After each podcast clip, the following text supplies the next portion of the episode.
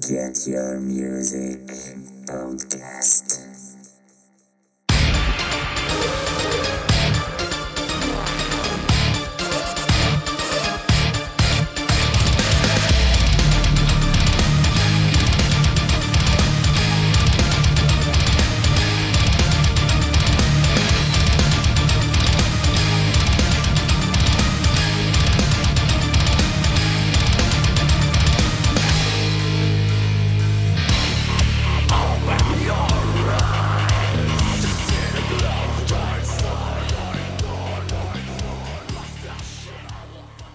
Всем привет, уважаемые подкаст-слушатели, любители музыки и металлхеды. Я вас приветствую на очередном, внеочередном выпуске э, подкаста, спонтанкаст, э, как я это теперь называю. Сегодня хотел вам поговорить, э, точнее с вами поговорить о буквально паре тем, которые у меня давно в голове витали, но как-то вот все не формировались в что-то самостоятельное. Поэтому быстро хотел вам посоветовать определенные вещи, и быстро хотел рассказать о некоторых своих впечатлениях музыкальных. Их несколько буквально. Первое, что мы сегодня с вами обсудим, это новый альбом группы Power Wolf, который называется The Sacraments of Sin. Этот альбом я ждал уже на протяжении последних трех лет, потому что Предыдущий альбом Blessed and Possessed выходил в 2015 году, и на сегодняшний момент это был мой самый любимый альбом Powerwolf. Я его обожал. Я его обожал просто нереально. Это был тот альбом, в котором я любил каждую песню. Я просто вот от начала и до конца его слушал и просто не мог э, перестать этого делать. И мне нравилась там абсолютно каждая песня. Каждую песню я считал хитом. Это было очень круто. И поэтому мои ожидания по поводу предыдущего, точнее, следующего альбома были очень высоки. То есть э, для меня Powerwolf взяли такую большую планку, и я, блин, думал, как они вот дальше будут из этого всего выходить. Но суть в чем? Powerwolf все, конечно же, знают по тому, что они каждый свой новый альбом делают примерно таким же, какой предыдущий. И парадокс состоит в том, что каждый раз у них получается сделать отличный альбом. Я не знаю, так выходило, что начиная с первого и по а, последний альбом, каждый их альбом повторял другой. То есть там становился звук лучше, продакшн лучше, то есть технически становилось лучше, но в принципе по структуре, по композиционной части а, все было всегда одно и то же. То есть вы могли включить э, какую-нибудь песню вот одноименную Blessed and Possessed и понять, что она дичайше похожа на Sanctified with Dynamite или она похожа на Aim and Attack. Э, они, мы могли также включить, например, песню а, All We Need Is Blood и понять, что она похожа на Werewolves of Armenia. То есть, ну, вот такие вот были вещи. И, естественно, я очень сильно ждал новый альбом Power Wolf, и о нем не было очень долго информации, то есть мы узнали о том, что Powerwolf его делает где-то в конце прошлого года, в начале этого, что они его записывают активно, и что вот он выйдет э, летом этого года. И я не знал, что можно ждать от Powerwolf, я прекрасно понимал, что это будет примерно по, по звуку, по саунду, то есть что это будет такое. Но что это будет по содержанию, ну, не было понятно, потому что все понимали, что, возможно, это будет примерно то же самое, но задавались фанаты вопросом, то есть такие фанаты, как я, задавались определенным вопросом, как долго у Power Wolf будет их проверенная формула с органом, с вот этим вот э, оперно-церковным вокалом Атилы, с вот этим быстрым немецким павером, на религиозную тему, как долго все это будет работать, чтобы фанаты каждый раз говорили, да, типа, блин, офигенно. Как долго еще фанаты могли бы покупать диски, ходить на концерты группы и говорить, что да, они крутые, они не скатились. И у меня было опасение, что в один момент, когда выйдет на очередной альбом Powerwolf, я подумаю, что, ну, наверное, все. Наверное, все. Это стало скучно, это мне стало немного надоедать. Я очень этого опасался, потому что новый альбом, например, тех же самых Dragon Force, который вышел в прошлом году, я вот э, именно на это и напоролся, что последние несколько альбомов я воспринимал так, что типа, ну, уже все, уже не катит проверенная тема. Несмотря на то, что они там пытаются что-то еще сделать, все равно получается одно и то же примерно. И я понял, что мне это просто наскучило, что я это уже слышал. Поэтому поскольку моя любовь к Powerwolf, она пока что не запятнана никакими косяками Powerwolf, с точки зрения того, что каждый альбом был классный. У меня как раз-таки было дикое желание, чтобы вот мне альбом понравился, потому что я не хотел разочароваться в Powerwolf, я хотел продолжать думать, что вот они пока что они непобедимые и безгрешны. И когда вышел самый первый сингл Power Wolf, это был Demons Are Girls Best Friend, там был такой момент, что сингл мне понравился. Я его слушал вот буквально неделю без перерыва, и мне очень нравилось. То есть я такой, блин, ну классная песня, но в ней была одна вещь, то что песня была не сильно хитовая, она была достаточно стандартная для Power. Во-первых, это было идеологическое продолжение песни Resurrection by Erection. Во-первых, она была посвящена, ну, такой, знаете, вот этой вот э, секс-тематике э, религиозно-демонической. И при этом э, сам по себе и клип песни, и некоторые моменты песни, ну, как бы подтверждали, что это идеологическое продолжение песни Resurrection by Erection, хотя бы потому, что обе эти песни начинаются с такого эмбиента и на фоне женского крика где-то вдалеке, типа из подвала. Вот эти две песни начинаются одинаково. И я послушал эту песню, я долго слушал, я понял, что да, хорошая песня, наверное, все-таки альбом будет примерно такой же, но мне все равно понравится. И вот прошло еще какое-то определенное время, и вышел клип и сингл э, уже второй. Это был, была песня Fire and Forgive. И вот тут-то до меня начало доходить, что с новым альбомом все будет не так просто и не так очевидно. Потому что, несмотря на то, что песня Fire and Forgive, она была в определенных, можно сказать, решениях э, композиционных, она была похожа на все предыдущие открывашки, ну, то есть хотя бы название. Вот даже чисто написание песни Fire and Forgive, это, конечно же, Aim and Attack, Blessed and Possessed, и даже начало было примерно такое, вот начинается все с вокала, там вот с такого симфонического начала, потом идет, конечно, рубилово гитарно-барабанная, и вот и дальше погнали. Но песня оказалась мало того, что просто отличной. Песня, она превзошла все мои ожидания. Она была настолько хитовой, она была настолько продуманной, и она настолько свежо звучала для Powerwolf, что она стала в определенный момент, незадолго до выхода альбома, вообще моей самой любимой песни Powerwolf. Я ее так много гонял, что просто, несмотря на то, что моей жене тоже очень понравилось, она тоже такая, что, опять? И я был просто вне себя от восторга от этой песни. Я понимал, что песня просто шикардосная, и она поднимает уровень и планку моего ожидания от нового альбома просто до каких-то неведомых высот. То есть песня Demons Are a Girl's Best Friends, она как-то померкла, и вот эта Fire and Forgive, она просто осталась как вот такой столб просто вот офигенности Powerwolf. И вот я вот там ждал, ждал, ждал альбом, потом вышел третий сингл Intense and Iron, но я не стал его слушать, потому что, ну, три сингла перед альбомом это слишком. Я решил, что ладно, хрен с ним, я дождусь свой предзаказ в iTunes и буду слушать. И вот выходит альбом. Он выходит, я первый раз слушаю э, альбом, и офигеваю от того, что альбом звучит очень нестандартно. Во-первых, они в середину альбома засунули медленную песню, очень медленную, очень мелодичную, очень меланхоличную. То есть у них была, были до этого такие медленные песни, например, Wolf Against the World и uh, When the Saints Are Going Wild. Но а, эти песни не были настолько мелодичные, они были наоборот, так, они были мрачные очень, очень депрессивные, они не были мелодичные. И вот это меня поразило, то, что, во-первых, в середине медляк, достаточно такой романтично-балладный. Плюс я понял, что весь альбом звучал как-то необычно. У меня в течение всего альбома, ну вот кроме второй песни Demons Are Girls Best Friends, не было ощущения, что я где-то это уже слышал. Наоборот, в контексте Power Wolf я слушал и понимал, что я слышу что-то новое, что Powerwolf мне предлагают что-то новое. Там просто, вот я сейчас э, просто при вас открою iTunes, чтобы хотя бы не забывать э, банальное название и а, оперировать ими достаточно круто. То есть после того, как вот а, прошли две а, сингловые открывашки, пошли просто песня одна за другой, просто меня мочить просто нереально. А, возросшим продакшном, очень дорогое звучание, очень продуманное.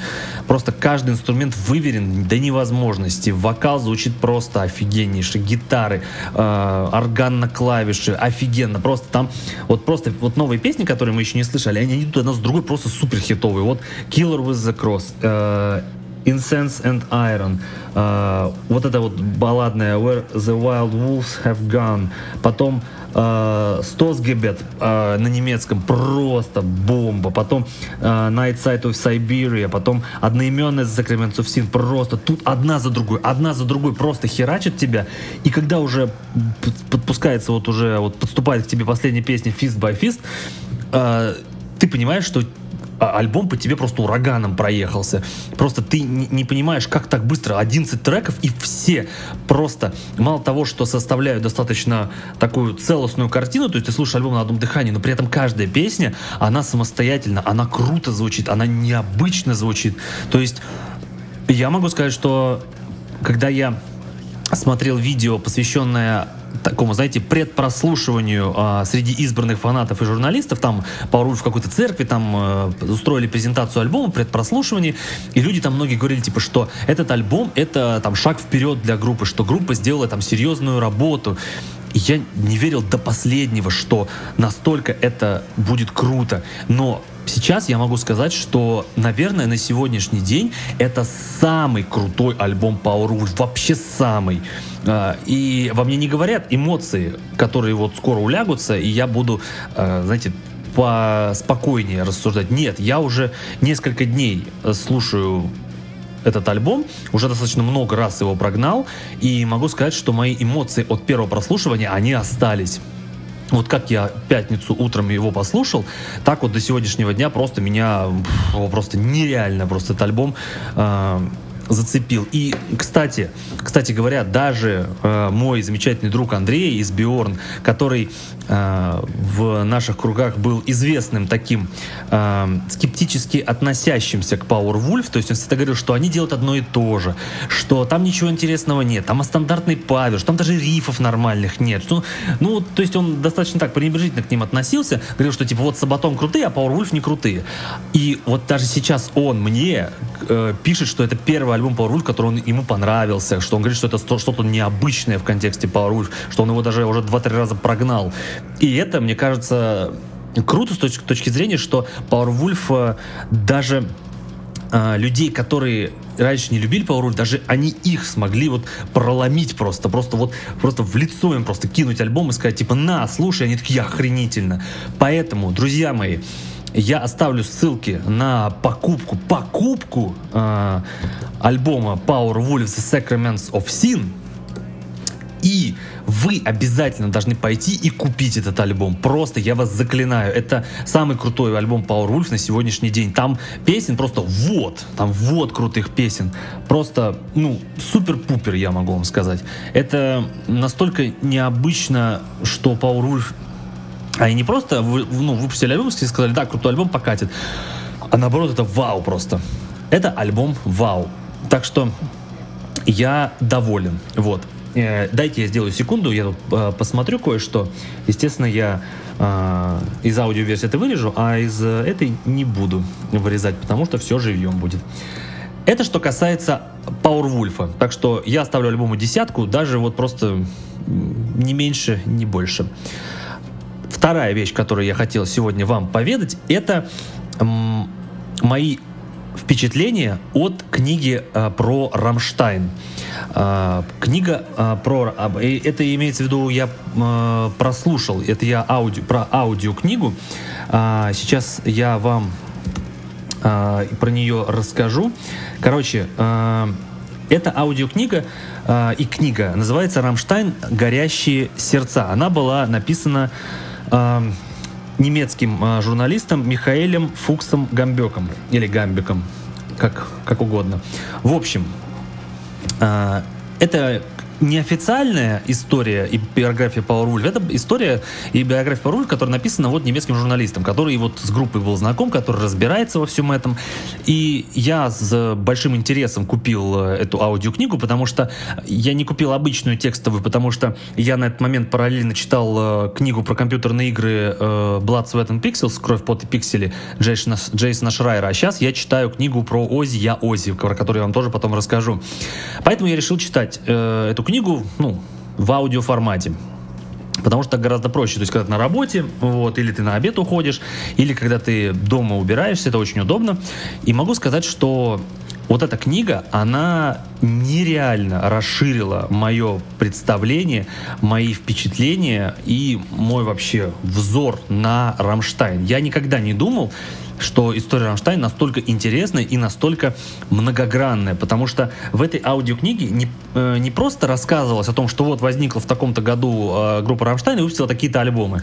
Нет, вся первая часть книги, несколько первых глав, там 5 или 6, посвящена жизни и судьбе каждого участника Рамштайн до Рамштайн. То есть тебе в супер огромных подробностях рассказывают весь жизненный и музыкальный путь каждого из шести участников, который, который вот этот путь, из, э, каждый путь э, которых привел их к созданию Рамштайн. Это настолько круто. То есть тебе рассказывают, а, там есть глава, которая длится там вот по аудиокниге больше часа, полтора часа, и там тебе по, э, по полочкам раскладывают э, все биографические детали э, участников Рамштайн, даже их внешность тебе описывают. И, все, и рассказывается судьба каждого человека в ГДР. То есть все участники Рамштайн, они из ГДР.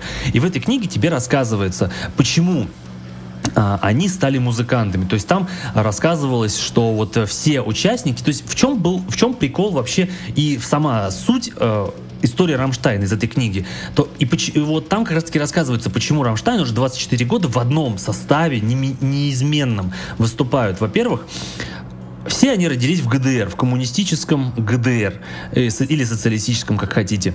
И они играли в одних и тех же группах. То есть это были, например, панк-группы Feeling B, э, Instaboctables, э, или, например, как называлось там, э, Das, das Gimmick, Death, Death Gimmick, как-то там. Вот, короче, вот много э, было в ГДР панк-групп, в которых выступали участники Рамштайн. И они так или иначе пересекались. А, в этих же самых группах они познакомились, э, в тусовке они познакомились. То есть суть в том, что каждый из шести участников а, уже в Рамштайн был профессиональным музыкантом. Они были все профессиональными музыкантами, они были все э, сплоченными и давно знакомыми друзьями. И они прекрасно понимали, что они хотят играть, как они хотят играть. И они прекрасно э, организовали вообще жизнь группы.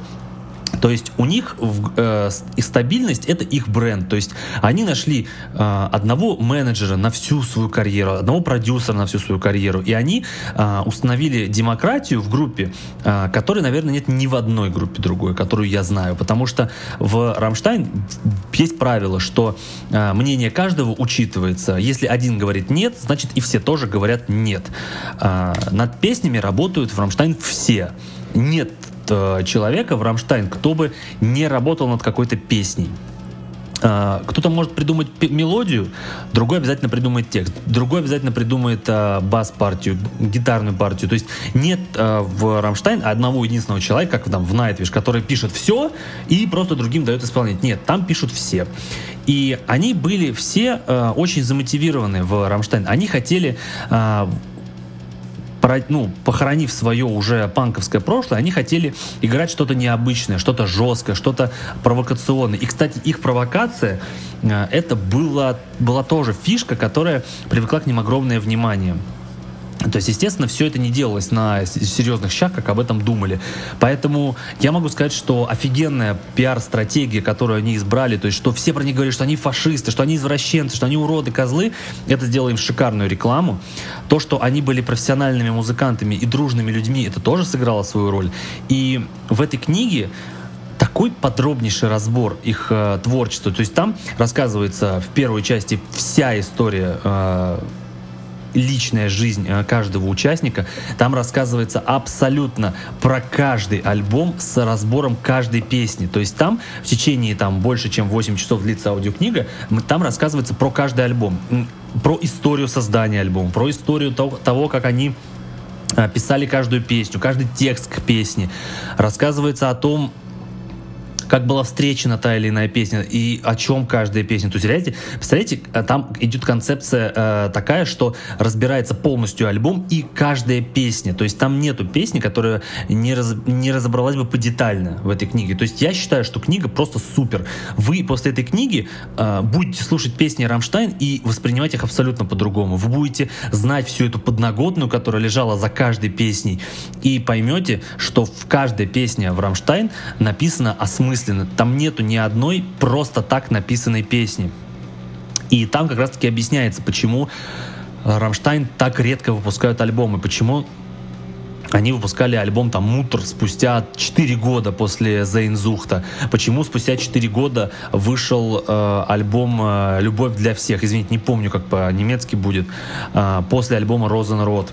Почему так назвали каждый альбом? Это офигенно.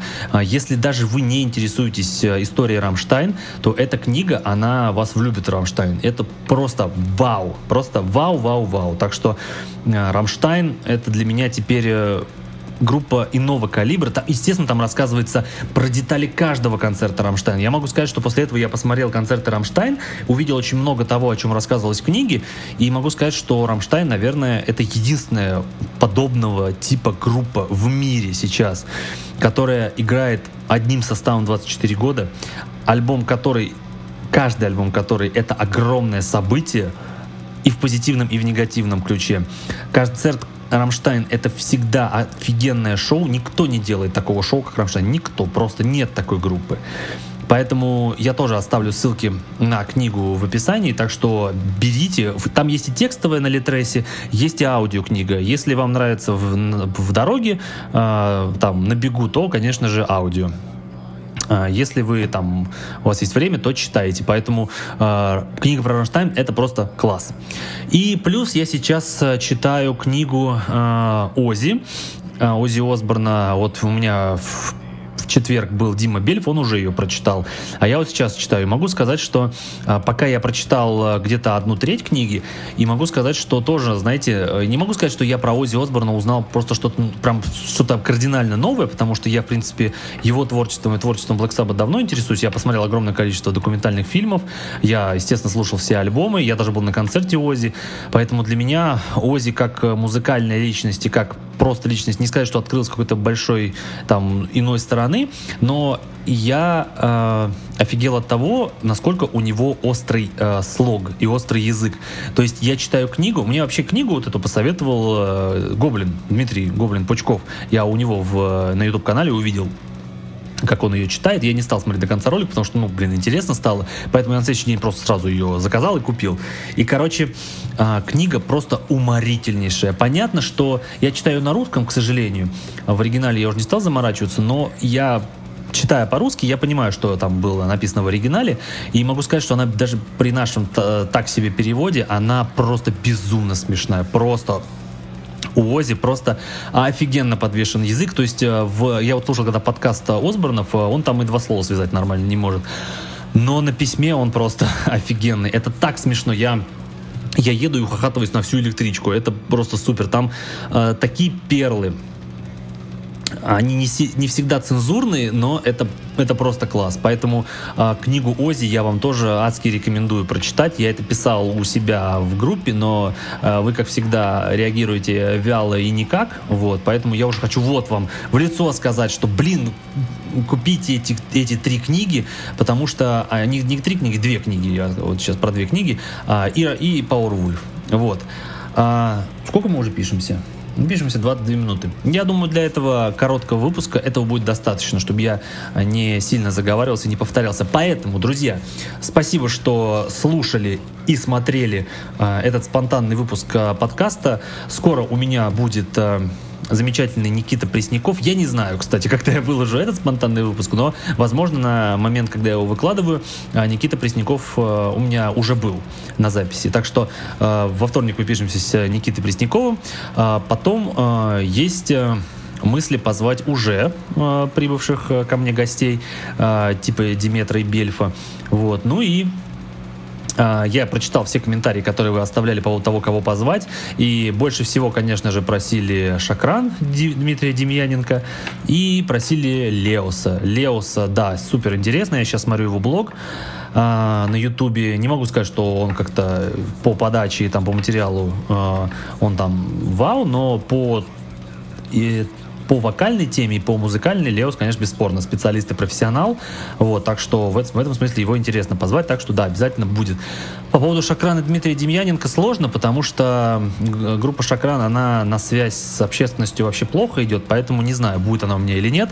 Вот, так что, ну, я уже звал, поэтому ответа пока нет. Так что э, Подписывайтесь, комментируйте. Вот. Э, это не стандартный призыв подписываться и комментировать, потому что это действительно важно, потому что а, ну, приятно, когда тебе оставляют комментарии, что это круто и классно.